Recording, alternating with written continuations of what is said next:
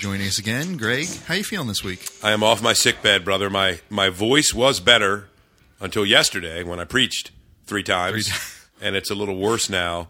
But my greatest, uh, I'll just tell you guys up front, I'm low this morning because the Orioles got swept by the stinking Minnesota Twins, who are lame. and we got swept four games. So I am officially announcing now. This is not. I love my Orioles. I will love them no matter what kind of season they have. But for sanctification purposes, I decided last night I will not be watching them the rest of the season. Uh, so that's true. I'll, I'll, check in next day, highlights. Did, that, but did it. Lisa mandate that? That's why. Um, uh-huh. Well, I don't know if she mandated it, but she welcomed it. I'll say she rose up She, she to receive received it. that. She received, Received it. it. Labor of love. yes, yes, she joyfully received it. Yes, but thank you. I'm feeling worlds better than a week ago, um, and hopefully my voice will hang in today. Yep.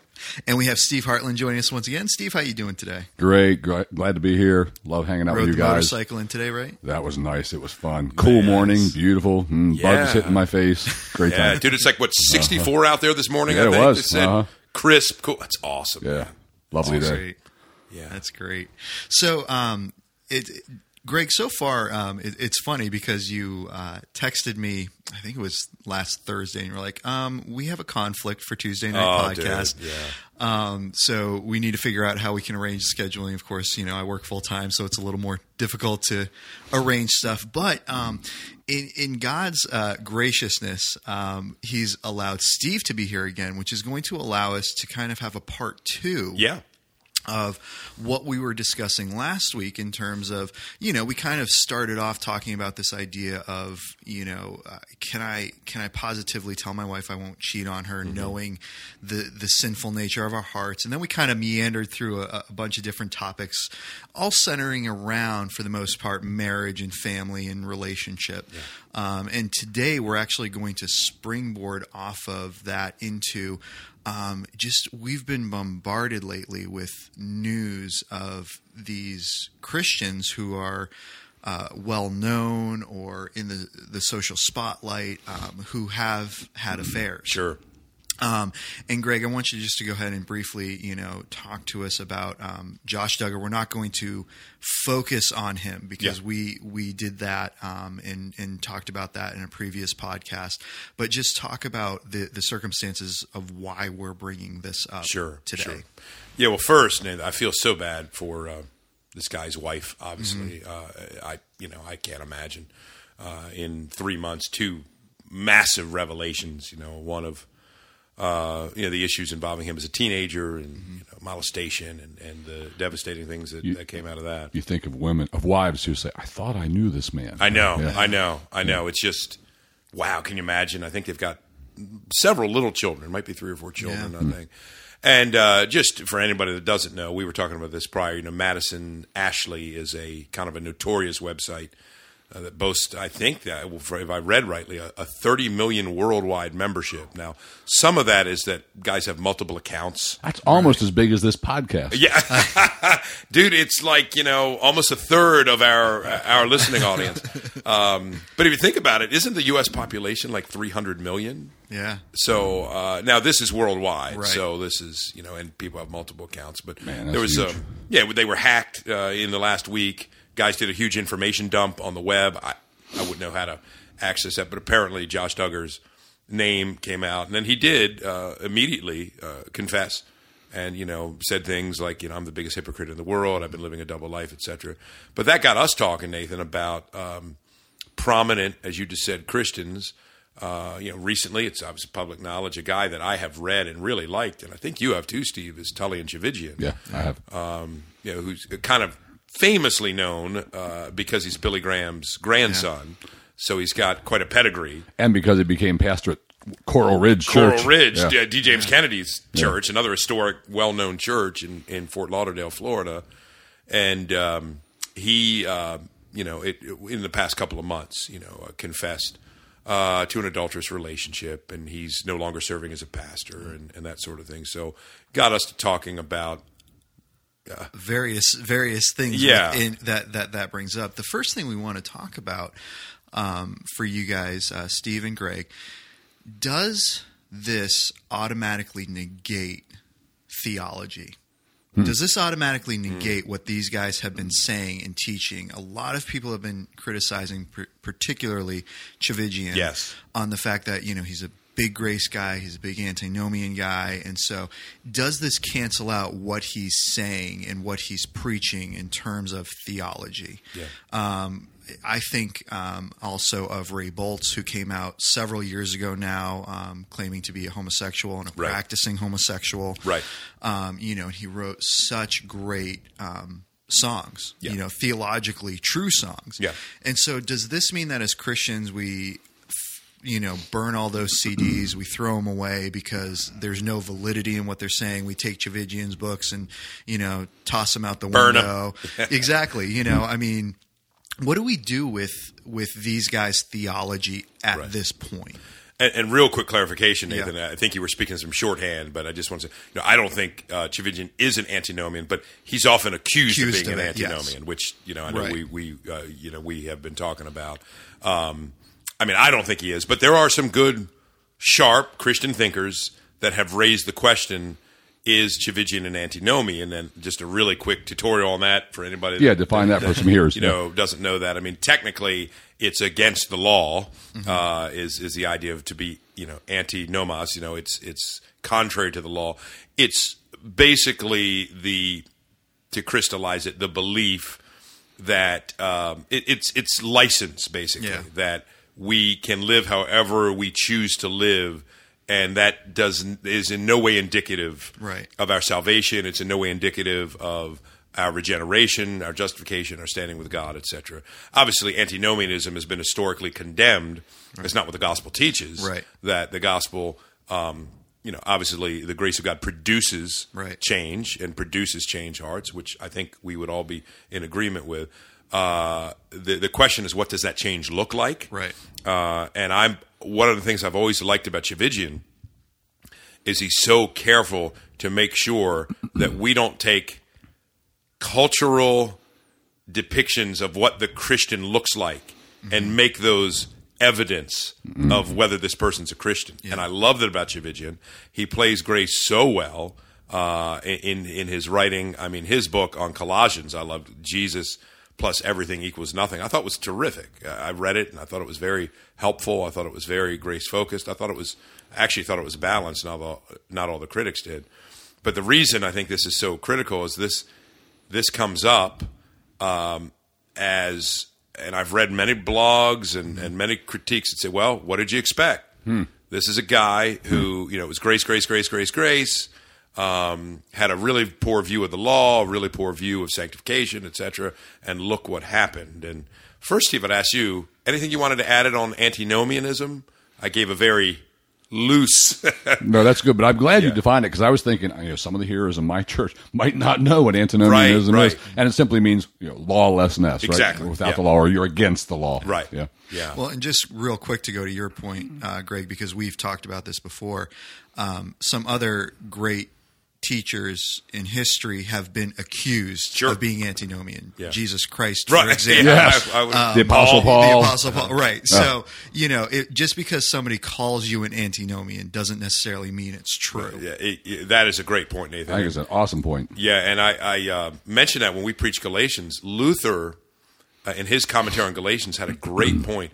He believed that all true gospel preachers should, at some point in their life and ministry, be accused of being antinomian, Yeah. because Paul was. Yeah. and I think you're right Yeah. because Jesus was. If your if your adversaries don't say, "Well, then let us sin that grace may abound," there's probably something wrong with what you're preaching. Exactly, and I think that one of the problems that I I know some pastors that that will admit struggling with this. That it's almost like, well, I don't want to be accused of being an antinomian, so I want to be really careful. And I would say, well, why don't you want to be accused Uh-huh. Yeah. of being an antinomian? Paul was. I want to preach grace as much as Paul did, so I get accused of that. Exactly. And Yeah. because, you know, it's like I know in my heart I'm not an antinomian. I know in my heart that the, the, the new regenerated person loves God, has a, a the the seeds of desire to please him. Um, you know, what that looks like, how that plays out Yeah. is very, very complicated stuff. Right. And you know, I, I've talked to people all the time that say, "Well, this guy, you know, says he's a Christian, but he did such and such a thing, so he can't be a Christian." Huh. I'm like, "Really?" then none of us can be Christians. right, I was we all did such and such of something. I'm immediately disqualified. Yeah, yeah. Every one of us. You know, I, I'm really troubled when people say of Tchividjian and others, uh, "Well, it's too much grace, too much grace." You cannot have too much know, grace. You yeah. can't preach too much grace. You Yeah. can't emphasize enough grace.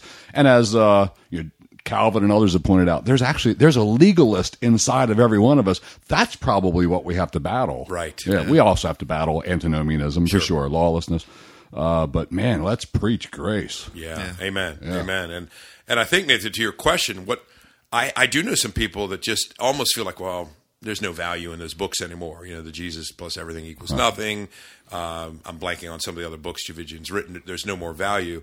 Which, again, to your point, Steve, earlier, is that, well, then there's no value to anything we read. Yeah. Yeah. I Nobody's mean- books are good. Exactly. That man had books. flaws. That man had flaws. Yeah, and it's almost like, well, yeah, but there's certain types of flaws, like adultery, Yeah. that now negate the a special list. Yeah, and I'm thinking, really? I mean, Really? That's a terrifying belief system to me. Yeah, it is. That we would just now say, well, you got to throw it all out because Yeah. the guy fell into adultery. Right. And some other guys, um, I'm not an expert in this, but I, wasn't there? A, you might know this. Gordon MacDonald, I think, was another pretty Yeah, renowned Christian. Yes, he was. Teacher Up in New England. Yes, who uh Fell had an adulterous Yeah. relationship, Uh-huh. and and uh, I mean, this has happened. I remember years ago there was a dude, David Hocking. David, I was about to mention David Hawkins Yes. because I was in California when that happened. Oh, right, right. Yeah, I'd been to his church. I, I could picture him and all that. Yeah. Yeah, yeah. Well, well talk to us about that, Steve, because that's a little of an older story. I- I want to say that was in the '90s. That's probably right. I was in California 85 to 95, so it's probably right, right around 90. Yeah. And it, it turned out he had this uh, affair, and the, the the limits of the affair were never publicly clearly, clearly defined. Okay. But, but he was meeting his secretary somewhere. She'd drive somewhere, he'd drive somewhere. They'd be in her car. Yeah. There was at least you know some making out and Sure. stuff. And I don't I don't know how far it went, but uh, what what it created a big brouhaha because. Some Southern California pastors, Calvary Chapel guys like Chuck Smith and others, Yep. said, "Oh, but God's Spirit is so upon him. We got to pick him up, dust him off, and put him right back into ministry." Right. And others, like John MacArthur, said, "Now he's disqualified for life." For life. So it was Right. remarkable to see, you know, great men on total opposite poles of that issue. Right. Yeah. Right. Yeah. It's a good lead. Um, but you know what you mentioned? Let's go back to Hocking. Let's go back through church history, and uh, you know, guys falling into this sin are it's nothing new. Right. Yeah. It's not just because of the lasciviousness of our age. There's been lasciviousness in every age. Guys have disappointed us in every age. Yeah. A lot of it just doesn't get written into church history, but people comment on it. Spurgeon comments somewhere. I think it was in lectures to my students. He comments on men who have disappointed us, and that's what he's referring to. Right, Yeah. right. In, in his day, it's in every day. It's in every denomination. It's in everybody's cor- corners. It's not just well these guys who preach grace. No, in in legalist churches, guys fall into this sin. Right. Uh, my parents are part of an organization called the Sword of the Lord. Have you heard of that? Oh, I've heard of I it. I mean, they're like fundamentalists. They are King James only. Yeah, you know, yeah. nobody would accuse them of preaching too much grace. I'm Right, sorry to say, right, uh, right. but uh, I know of a very notorious case where one of their pastors fell into serious sexual immorality.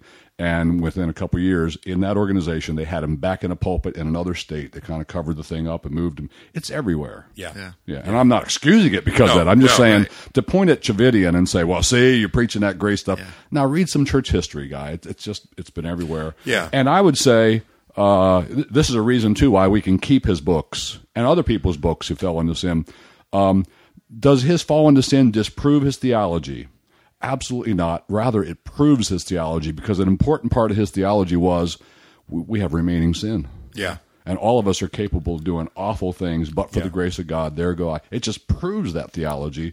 Uh, but it doesn't mean there was no grace of God in him. It doesn't mean that what he said before was worthless. Right. Yeah, not at all. Yeah. Well said. Yeah. Well, and you would think too, like looking looking at Scripture, and you look at um, Peter when Paul has to confront Peter in Galatians because he's not preaching the gospel. Yeah. You know, you would think if anything was a disqualification for you know kicking you out of the ministry and for you know saying, "Oh, your your theology is all wrong. Everything you ever said before," it would be for not preaching the gospel. Yeah. But we hear Paul just said, I, "I rebuked him, and I rebuked him sharply." Yes, sharply. You know, and and they move on. Yeah. Uh huh. And it wasn't just it wasn't just Peter. It was Barnabas. Yeah. You know, went That's with right. him in this, Yeah, and then all the, all the Barnabas, brethren, and so Paul was like the only guy who saw clearly. Wait a minute, what you guys are doing is not according to the gospel. Right. He sort of stood alone and defended grace. Yeah. Yeah. Yeah, that's that's a great point. And uh, to your point earlier, Steve, I remember um, as a young guy, I was like 14 or 15, so I wasn't a believer yet. And I came into my uh, my parents' living room one night, you know, just I don't know, get ready to go to bed or whatever. And my dad is watching, riveted uh, to the TV screen. It was Jimmy Swaggart. Oh yeah, Preaching. I remember that. Yes, and he was doing this, and I remember asking my dad what I've come to learn about my father. My father loves uh, oratory, and uh, he's always been enamored with public speakers Yeah. of, of and any Swaggart was amazing. Swaggart. Yeah. I would say if you study him from an oratory perspective, one of the best. Yes, especially the way he'd weep. Oh, I know. It I know. just- yeah, tear. Brilliant. I mean, he just, the, you're right, the depths of emotion, Yeah. a command of He his really was audience. amazing. Yeah. Incredibly gifted communicator.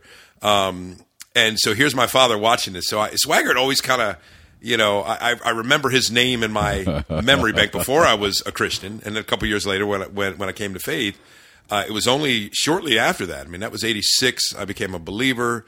So I don't know, maybe 87, 88. You know, there were the two kind of back there. There was the Jim Bakker scandal. Yeah. But the Swaggart scandal. Remember, uh, Oral Roberts was casting out demons of lust or something. Yes, that's right. Uh-huh. That's right. Yeah, Yeah. exactly. And um, but the thing about Swaggart is his preaching, as more of a Pentecostal holiness background.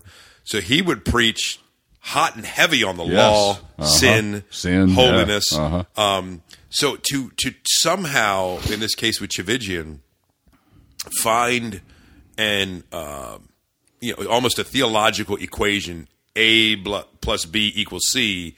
You know, uh, you know, preaching this, writing this leads to adultery. It's just ridiculous. It's Yeah. we sin because we're sinners, uh, and we. Um, i- i- almost to say, yeah, well, this is what this theology leads to, makes me a little bit nervous. And I will say, I've heard some good guys make that point, like you know MacArthur. I've heard Yeah. make this point before, and I used to accept it wholesale. But MacArthur would say bad theology leads to bad behavior. I think there's a lot of truth in that, mm-hmm. but I, I also think it could leave the impression that if you have good theology, there won't be bad behavior. Yeah. Yeah. I don't think I know a lot of people Not with good so, theology yeah. with bad behavior, including myself. Every one of us. Right, Yeah. exactly. Uh-huh. You know, it's sort of, it's almost if you get your theology right. And if you all, all you who are listening, if you all knew Greg, you would really know what he's talking about. that's right. Meaning, knowing Greg is knowing me for two minutes. you know, and then then you'll know if you were if you were with me watching that Orioles catastrophe yesterday. Uh, he lost his sanctification. Yes, and uh, that was a bad moment for me. That's for sure, and that's why we had to do a podcast on can sports be idolatry. The answer is yes, uh, yes, they can be. But you know, another thing that really bothers me when guys are throwing rocks at a guy like Tchividjian or others who have fallen, and and, and guys are writing letters, you know, you're evil because of this and that, is um, don't we want to be careful to judge things with a just balance and an even scale? Yeah. So uh, you know, when we pick out that issue and we're just eager to like throw stones at him and make him look bad and write about him and so on, are, are we really judging fairly? How about we judge ourselves with our sins and our failings and our fallings, and the other guys in our own movement with their sins and their Sure. failings and their fallings? Uh, I think it's What about the pastor down the street who can't stop eating? yeah. There you go. Uh huh. Yeah. Wait, do you mean down the street or here? around the table. Uh, there's uh, th- it, it just strikes me as something that's that's an evidence of your sin that you're just excited about making other guys look bad and Yeah. giving guys a bad name. Uh, that, that's kind of evil. yeah. Yeah. you know, and to that point, Steve, how true is that? Like, I find myself when when my focus is on Christ and and there's sin going on around me, I'm more introspective and and looking Ah, and just good. praising, n- not in a boastful way, but just praising God for His grace in my life. Yeah. When I've just sinned, I know my focus tends to then go outward. Oh, look at them! Look at what they're doing. I'm not like them. They're you know. Interesting. Um, you know, and I I don't know if you guys have found that to be true as Yes. well, but Yeah. you know, just I know that you know when I've just done something, you know, whether it's gotten angry at joy or you know my pride's just flared up, and you know I tend to not want to focus on that and want to focus on what everyone else is doing. yes. is Look doing. what they're doing. Yeah. Yeah, but when when I'm in those times, those sweet moments of relationship where I truly understand the nature of my sin. I'm not necessarily sinning, you know, actively, but I understand where I am in that relationship with God. That it, it takes on a whole new light. Yeah. That reminds me of uh, you know the story of Jesus with the uh, the woman caught in adultery. And I understand that textual criticism demonstrates to us maybe that story isn't authentic, maybe Right, it wasn't right. in Scripture. I happen to be a majority text guy, so we could have the podcast and that's something. Right, yeah, that's So- a great So I believe it is in Scripture, but Yeah, anyway, regardless of where you fall on that, we, we all know the story, and I think it's amazing. You know, Jesus didn't write articles about this woman, and he didn't you know make blog posts about this woman. Rather, he uh, he was so gracious and forgiving and generous to her, and he, he defended her against her Pharisee accusers. Yeah. So I don't want to be the Pharisee accuser guy in the picture where oh you fell into sin, you're not my movement. Good, now I can really lay into you. Yeah. Yeah. No, no, no, no. We're, we're all brothers and sisters here. We're in the same movement. We're all on one team. I want to help you, support you, encourage you. But uh, I want to be like Jesus was with that woman. Yeah. Yeah. And I don't mean we overlook sin. I, I think we have to read into that story. Obviously, he saw in her, he read in her repentance. Sure. Or I don't think he would have just said, "All right, woman, I, I don't, uh, what is, I don't accuse you either. Yeah. Go and sin no more." Well, see, and I think that's key, Steve. He does still deal with it at the end. Yeah. Yeah, I mean, he, he Go and doesn't sin no just more. dodge Yeah. it. It's not nicest. And what I love about that story, Steve, too, and yeah, that's interesting. The uh, Nathan, note that uh, you know majority text, textual criticism, future podcast. I could see Hartland Shive me having a great Oh, man, knockdown over That that, would be- issue. yeah. That that would be fun. Um, but the um, the, the the thing I love about that story, Steve, that has always grabbed me uh, is here Jesus. He does state, okay, the one of you without sin cast the first stone. Well, of course we know. Well, that's Jesus, and he doesn't And cast he the stone. doesn't. He's Yeah. he's saying he would have the right to, Yeah. but he does not. And he also points out that the accusers had sin, and Yeah. that's the case today too, right? Yeah, you guys right, want to be the accusers? Do you, are you free of sin? Come on, man. exactly, Go and know exactly. yourself. And uh, real quick geek out moment with you here, Steve. Any, um, I mean, I've heard so Oh, many I don't thoughts. do geeking out. I'm Yeah. sorry. so many thoughts on what Jesus was writing in the Oh, sand yeah. there. You know, Uh-huh. and I've heard everything from uh, he might have been writing the sins of the accusers. Uh-huh. You know, I, who knows? I don't know if you've ever, you know, You know, the passage also says, am I right? I'm not confusing passages. Says that they went away from the oldest of them to the youngest I believe of them. that's right. Like the oldest ones went away first, I think is implied in that passage. Right. How's the verbiage do that? So it's interesting. You know, hopefully if you're paying attention, by the time you're older, I'm 61 this Thursday, so I, I get wow, starting to know dude, that. happy birthday. Oh, baby. So, uh, if you're paying attention, by the time you're 61, you are more in touch with your own fallenness. You recognize your own sins. You can be more honest about it all. You're not so optimistic about your own perfectionism and so on. And maybe it's the oldest guys who were there realize, yeah, he's right. I'm a sinner. I Yeah. can't throw stones. And they walk. And it took a while to get to the young guy. who Young was guy, willing, young guy willing to say, all right, me too. I'm a, I guess I'm a sinner too. Right, Uh-huh. right. Yeah, that's it's interesting.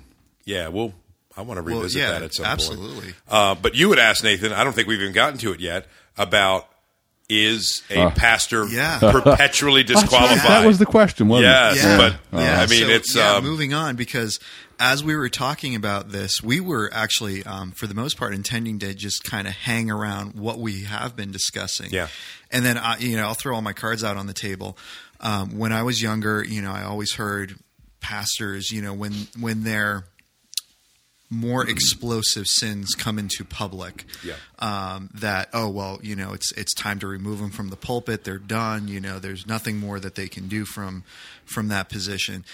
As I've gotten older, I'm just going to lo- lay all my cards out on the table. As I've gotten older, Heretic. Yep. that's right.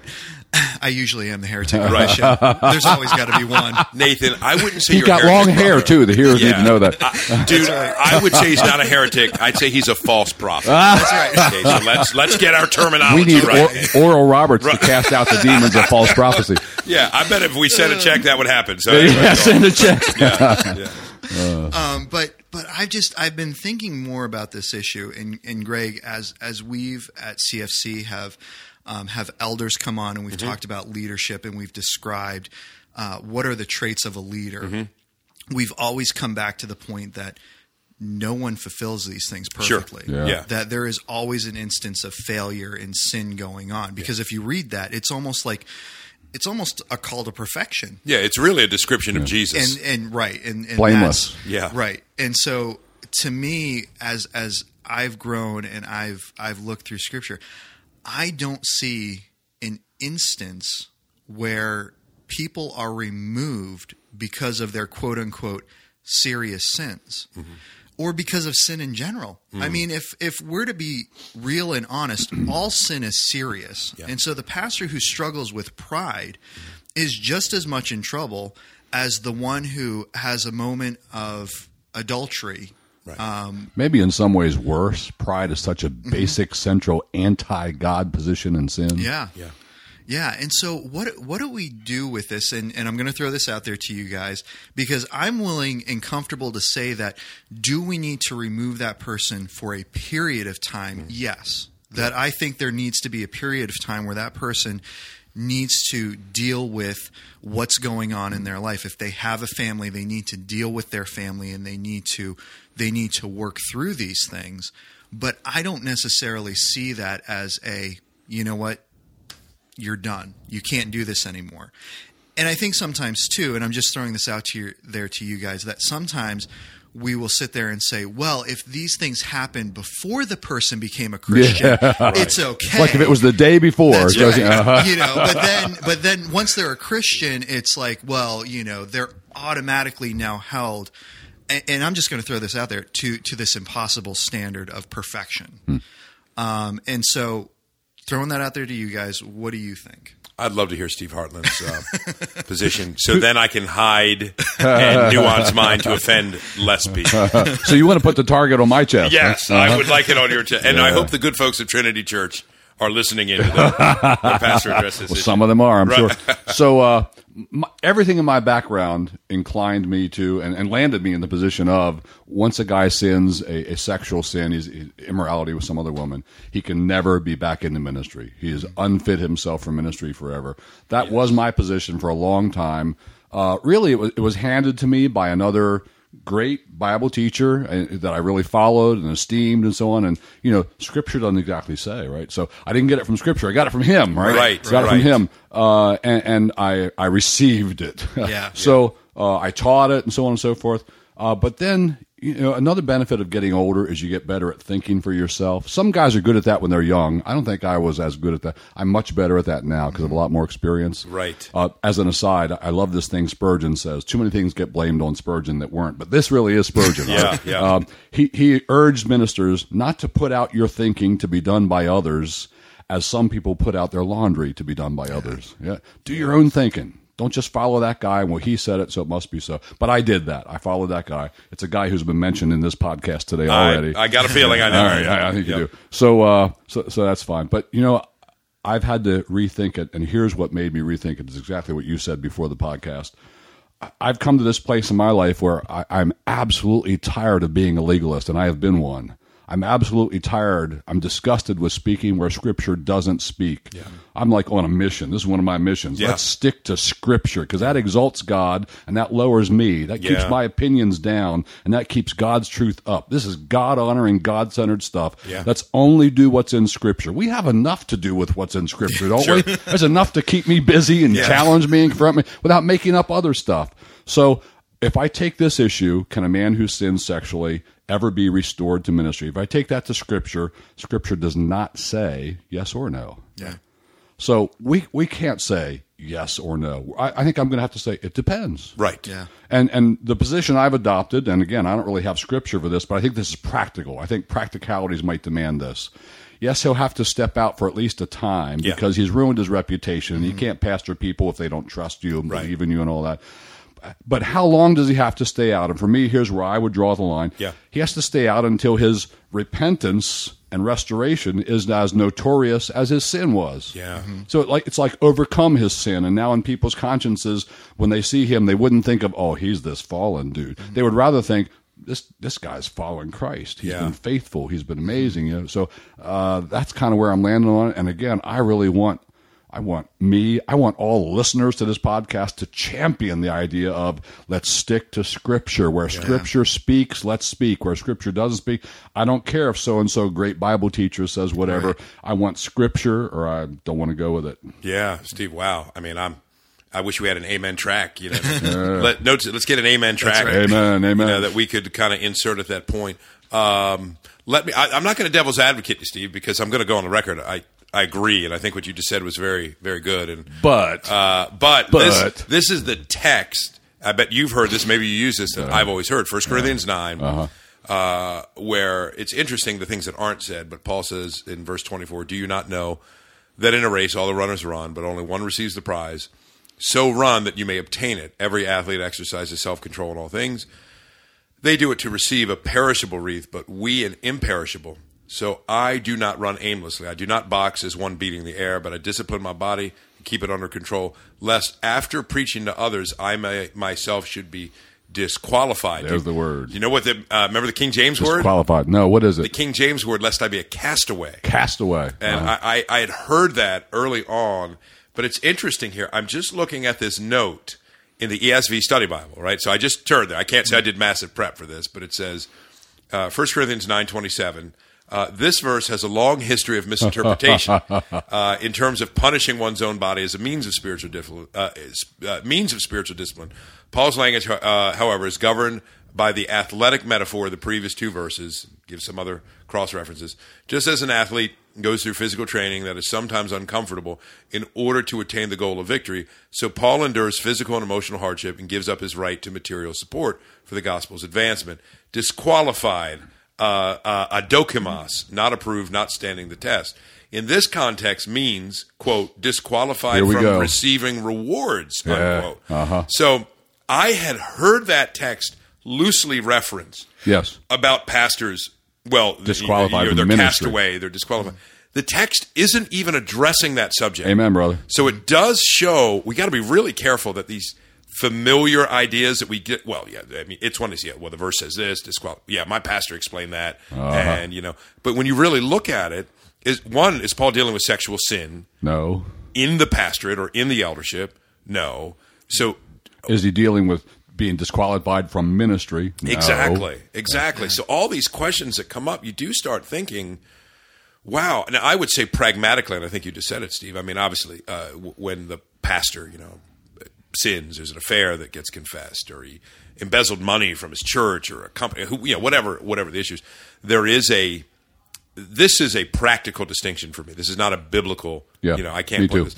I tend to think there's there are scandalous sins. Yeah. You know that, uh, and when I say a scandal, I mean sort of publicly newsworthy. Yeah. If it's something that Channel Two might run with Yeah. because it's interesting, The it's guy's in trouble. thing. Yeah. I mean, Channel Two's not interested in my pride and Yeah. irritability. Yeah, that's right. Um, you know, I mean, uh, God's very interested in it, Uh-huh. and uh, you know, and, and has a lot to say about it. Channel Two couldn't care less about that issue. Uh, so I tend to think there are these scandalous sins that, to me, become interruptive to a church's mission Good or word. ministry, and it becomes a distraction. Distraction, yes. So, in one sense, you have to deal with it pragmatically because immediately people are coming to church and all they see is, oh man, that's my pastor. I loved him. I, I really hoped he would help me with my marriage, and his marriage fell apart. Uh, so, obviously, there has to be, for the sake of the church, that distraction has to be removed. For the sake, this is really more important, of that pastor and his family. Yeah. They have to have time to heal, to get help. Lord willing, hopefully, that marriage could still be saved. And there are some good stories of redemption and grace, you know, conquering through these horrible things. Uh, so you want that. But yeah, the question of when to be restored, uh, I'm with you. I, for the longest time, thought, oh, it's just a guaranteed. But the more I think about it scripturally, where, like as you said, where is that? Mm-hmm. And I would put the onus upon the critic. You've got to prove that to me from scripture Yeah. that this person is perpetually disqualified from ever serving in that role. And when they try to prove that from Scripture, we get into some interesting exegetical gymnastics Yes. and contortions. Agreed. Like the Yeah, 1 uh-huh. Corinthians 9 Yeah. passage. Which By the way, a couple things about 1 Corinthians 9 there as well. Uh, I'm going to take a little different position than the ESV study notes you Sure. were reading. By the way, I love the ESV. I use Oh, it, sure. even though I'm a majority text guy. Yes, Love- that's I'm- right, that's right. So I'm not a big you know Bible thumping majority text. Sure. But uh, uh, when it talks about being disqualified, the ESV note there said disqualified from reward. Yeah. And I'll say, I agree with that, but I think the reward's bigger than what we're imagining. It's not just like one believer gets this reward and another believer gets the other reward. I think it's a passage that's talking about perseverance, and I would be disqualified from heaven. Yeah. From eternal life. Right. It's like where elsewhere where Paul says in I think it's second Timothy, you know, I fought the fight, I've run the race, now there's laid up a crown. Yeah. If I hadn't fought the fight, I'd be disqualified for the crown. If I hadn't run the race, I'd be disqualified for the crown. So I think it's a perseverance passage, and it means I won't get to heaven. Yeah. If I that, that's how I take it. One more interesting Yeah. little thing about 1 Corinthians nine, where it says I discipline my body. It's the Greek word. You probably know this. You're a Greek dude too. Hupopiazzo, which means to punch myself under the eye. I just thought that was cool and That to throw is it in very there. cool. Yeah. Yeah. also sounds like something I'd order. At, uh, I don't know, From like a- Bertucci's. yeah, Bertucci's, or maybe a Greek restaurant. That's right. Um, yeah, no, that is that is really really cool. The um, a, a note to self, Nathan, and we can note this. One of the podcast topics that I would like to get to at some Mm-hmm. point. Dave Shive and I have had some great conversation on this. Is the whole concept ready for this? Are there really rewards mm. Oh, yeah. in heaven? Yeah. Yeah. I will say, just to pr- create a little interest, that in more recent years, I lean very strongly that there are not. Hmm. Fully aware that there are multiple passages about rewards. So, how do we exegete those passages? How should we exegete those passages, etc.? I will just say this: eh, I've never gotten. I I can understand why a believer believes in rewards. I mean, there's ample text I can see that. Hmm. I've never met a Christian that I know of that would be motivated by it. In, in other words, Man, I want to get a big house in yeah, heaven. Right? it's Yeah. so strange for me. Like, I want a Jaguar in heaven. Yeah, I don't want to go see this their sickly person in the hospital. I hate hospital. They probably won't even know. Them. But you know what, man? I probably will get a reward. Yeah. It, the concept of being motivated by that is so weird to me Uh-huh. that I just think, no, this can't be what's going on there. It's So, it's a so what do you do with with- Jesus saying he was faithful and little, faithful over much? Yeah. up many cities, and you. Yeah. Uh-huh. That's another podcast. That's a podcast. Right. No, I, I'm thinking I can't give a short answer to it Uh-huh. because I, I will admit there are some some issues. But the, the concept of rewards. There was an article I think in uh, JETS, you know, Journal of Ev- uh, Evangelical Theology Society years ago. I want to say it was by Craig Keener, who's a Dallas guy, who first put this out there that he himself was thinking. I don't think there's uh, uh, rewards. Huh. So Dave Shive has talked about this with me. I'm not entirely sure of his position, so I don't want to give it away. Give it away, right. Ju- just, a quick little thing we could come back to and another pod. See, listeners, you don't just get our the fruition of these brilliant podcasts, but the planning of future ones. because we are thinking on our feet. we are That's right. we are uh-huh. making stuff up as we go. As we go. Yeah. That's right. Uh-huh.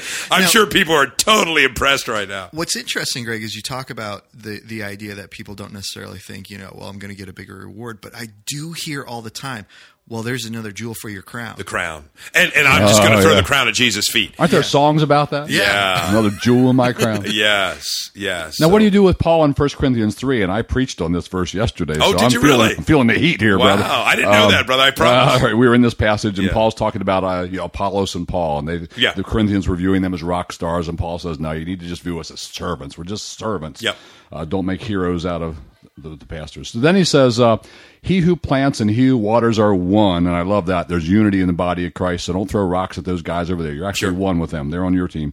And each will receive his, his wages Yeah. according to his labor. So Right. what are my wages? Yeah, and that's that's the big question. I mean, I don't know that there are eternal. I, I would lean not. I, I mean, why couldn't those things in context be um, God's individual dealings with you in this lifetime? Yeah, maybe in this Um, lifetime. Yeah. yeah, and again, that opens up huge discussions. Maybe Yeah. it's a personal sense of joy. Maybe it's a personal sense of accomplishment.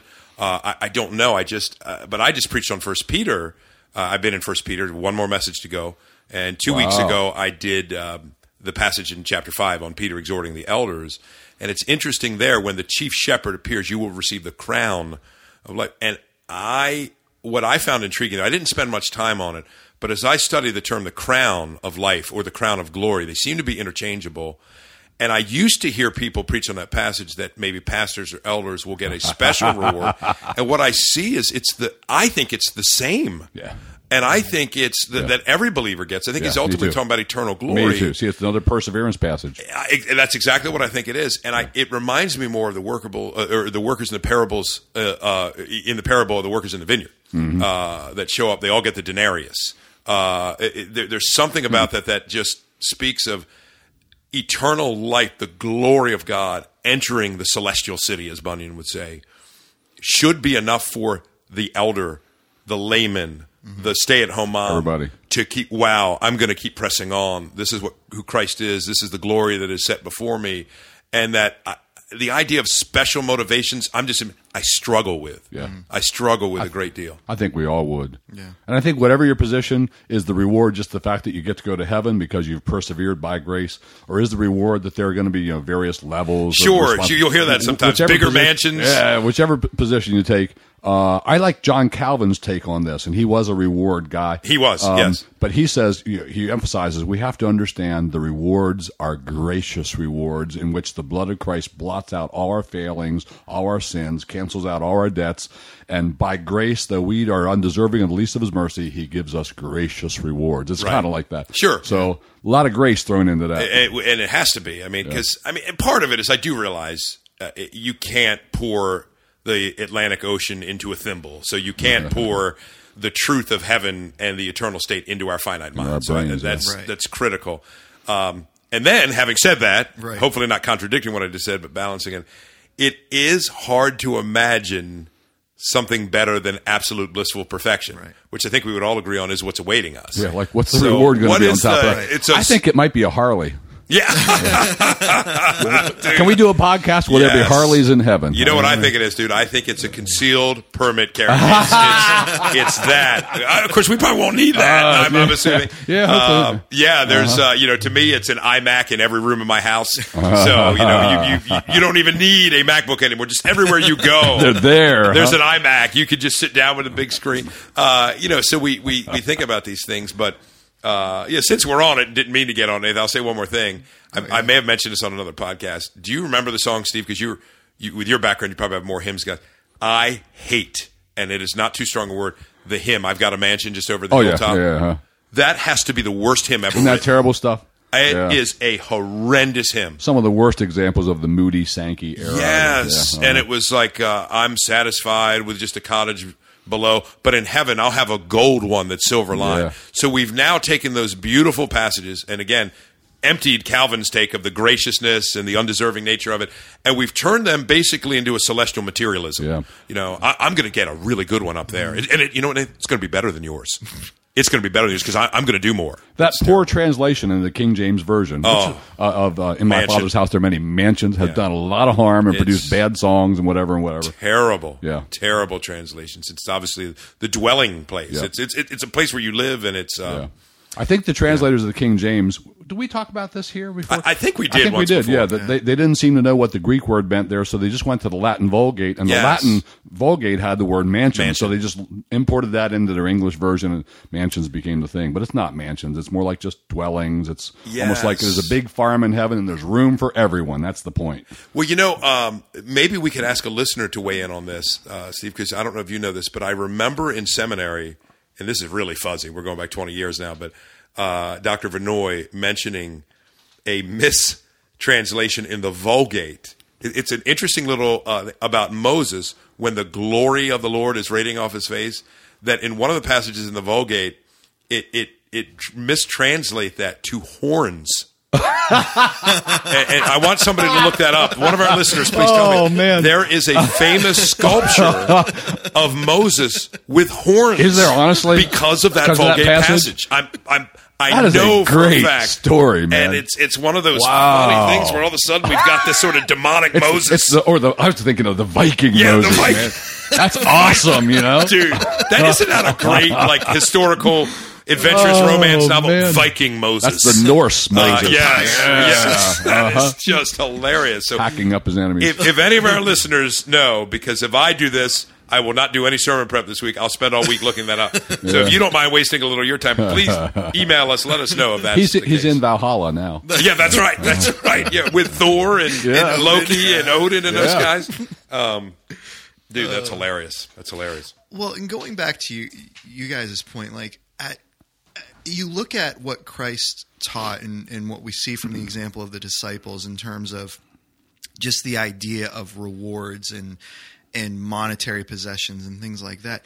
You would think if if there was this idea of great rewards in heaven, well, first of all, that's a good thing, and that's something that we should want to and aspire to, and and we should be looking at and teaching more about.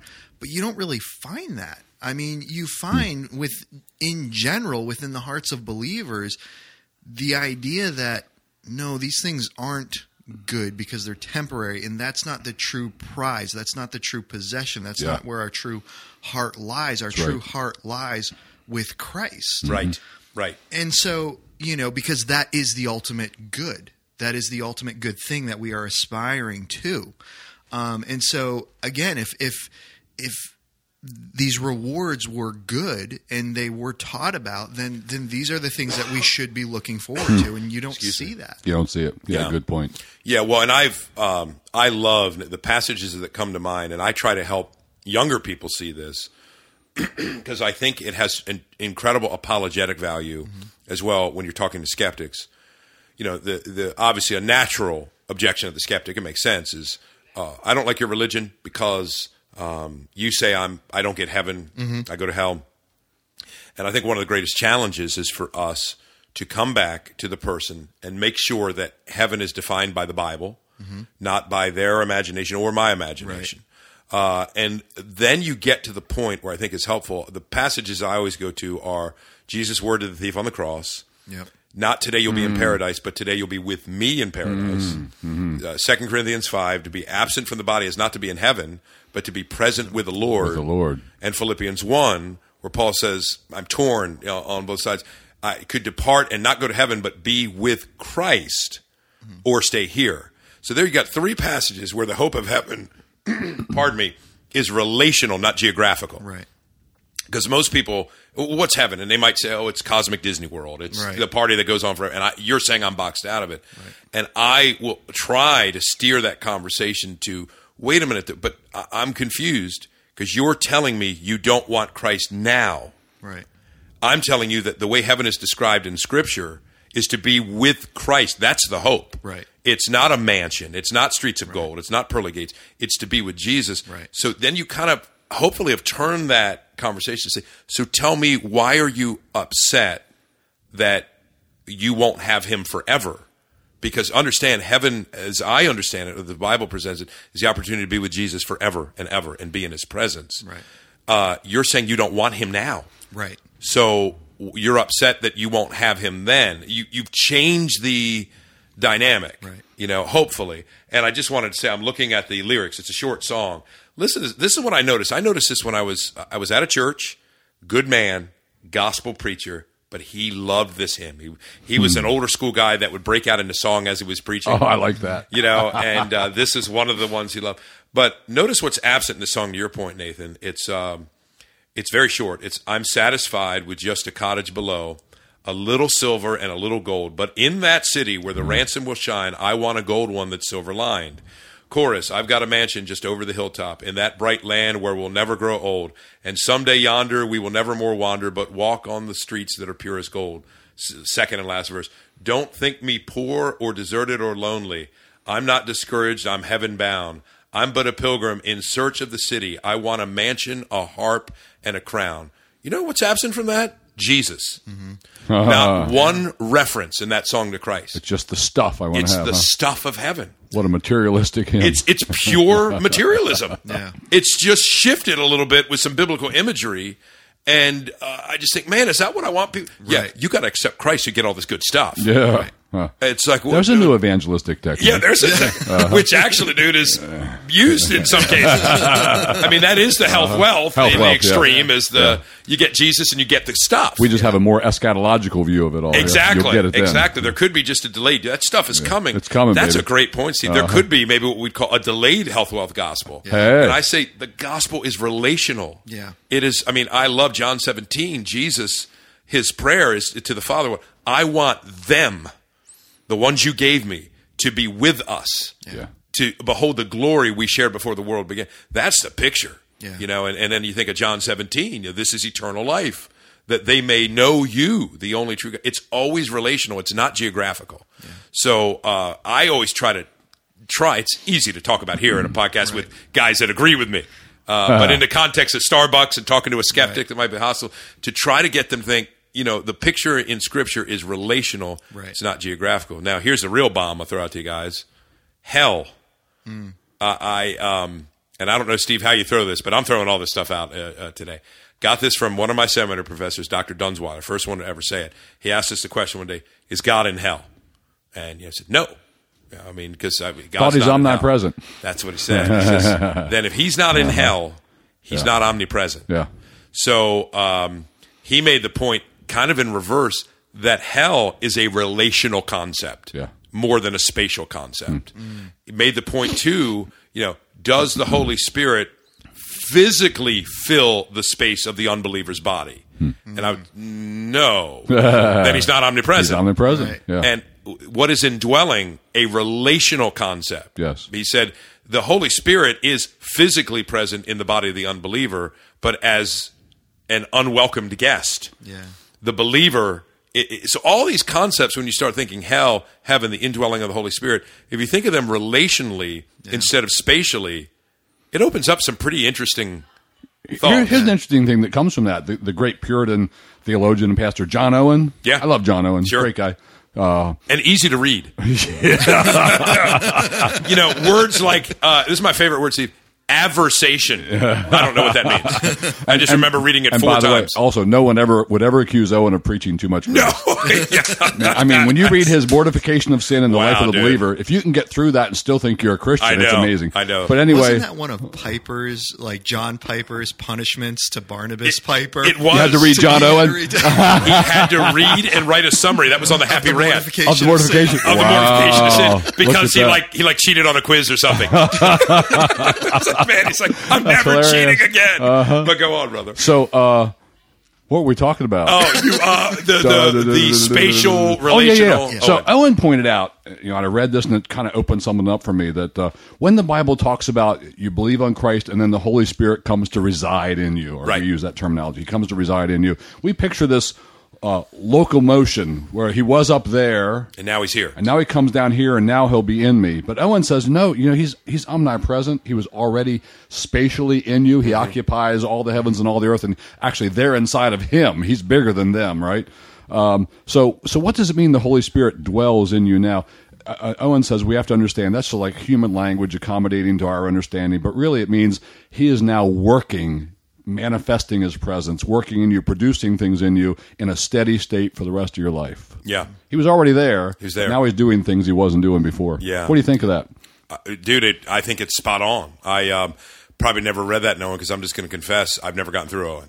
Uh, I want to because I, I want to have that, but I, I found him so difficult that I've always read the Owen popularizers, Yeah. like Kris Lundgaard's There's The Enemy nothing wrong with Within. Great stuff, but Yeah. I mean, no, I know Owen's place. He's he's Yeah. a he's a giant. He's a luminary. But one of Owen's faults is he never knew when to put down his pen. well, that's so. the thing, which tended to be a Puritan issue when the titles were 27 words. Richard Baxter. Oh yeah, that's my right. goodness, Uh-huh. you know. Um, but I no, I think that fits exactly right, Steve. I do think these concepts are relational, and I think they help because I think it almost gets silly. Uh, if you think about it, the way I used to think of the Holy Spirit, for instance, indwelling the person, is almost like yeah, he's right around the circumference or the edge of the unbeliever's body, and when he moves, the Holy Spirit kind of has to contort so he doesn't accidentally go inside. It's- it's- and then when you believe, he kind of goes, yeah, and then he kind of gets vacuum sealed Uh-huh. in, and you think, no, if it's a relational concept, uh, that he is now the the the guest of honor in our lives. He's the one who is working and directing. It's a beautiful. Yeah, it is. You- and I love it. He was always there. Yeah. But then the Holy Spirit throws the switch, so to speak, right? And we we we we come alive to uh, to God, and uh, it's it's a beautiful thought. So uh, yeah, we should give away an Owen book, dude. Let's give away an Owen Volume book. six. Yeah, yeah. Let's Mortification of sin. let's give away. I'll tell you what. I've got. It's not true. I did read one Owen book that my beloved friend and departed elder Roscoe Adams gave me called "The Glory of Christ," and it's somewhere on that shelf. Mm. All right. Outstanding. It was hard enough. Yeah. But I think um, Christian Publications or somebody has done these reprints, Mm. and that is a beautiful book. So why don't we say we'll give away "The Glory of Christ" Sounds by good. John Owen? Serious. Years ago, I had a like a men's group, small Bible study at my home Sunday nights, and we had like four or five guys, a lot of them interested in the ministry and stuff. Serious, you know, growing Christian disciple guys, and we we worked our way through Owen's Volume Six, Mortification of Sin and the Wow. Life of the Believer. And the consequence was, by the time we got done, all of them thought they were not saved. I'm not kidding. They all thought I'm not really a Christian. That's what it did to them. Dude, So that- Owen didn't know where to draw the line, man. Uh, and that tended to be i think Packer said that too that there were few puritans that did well on the doctrine of assurance. Uh, he said this was a, a woefully lacking area in Puritan Yeah. theology And you know- because there was such a fixation on indwelling sin, which is a great emphasis. Yes. Uh, and there's great truth to, to be gleaned for the believer. But you, you have to also think in mind what about your doctrine of assurance? Uh, and how is that pastorally applied? Yeah, how do you give comfort to those Yeah. rock Christ people? Yeah, I was going to say that's how uh, Lisa, my wife, and she's I think admitted this when she was on the podcast months back with Tracy Smith. I mean, and I think Tracy said the same. That's how they feel every time they read a Christian woman's book. Really? Uh, you know, I can't really be a believer. yeah, the kind of wife you're supposed to be. Which chapter one is The always Proverbs 31 woman. wake up at 4:45 in the morning. You know, Pray for said two hours. Every single book starts. You've got to be up before everybody, and Uh-huh. you've got to be. And there are some women, God bless them, to do man. that. But what about the women that don't? Lord help them. Yeah. you know, Uh-huh. it's just yeah, Yeah. yeah. All right, guys. Well, we're winding down on time now. Uh, we can't do that. It's too much know, fun. right? No, man, I'm loving well, it. Well, and and one of the things that I think, um, you know, we've been talking about so many things that we want to talk about in the future. One of the things that I think would be fascinating is what does the scripture say about heaven? Yes. What does the scripture Oh, say that'd be good. about hell? Um, because, and, and I've told you this, Greg, that I'm I'm leaning more toward the actual hell of hell isn't what we read in terms of the lake of fire and the torture and the things like that. It's the absence of Jesus Christ. It's Right. that Mm-hmm. That's relational Brian, too. aspect. Yeah. Right. None of God's so- grace drips into hell. Exactly. Right, yeah. Um, and Yeah. so, you know, having having that discussion and, Let's and it, looking man. at that. So, Let's do it. all right. Well, unfortunately, we are we are closing out. So, guys, we just rocked the Casbah. Rocked it.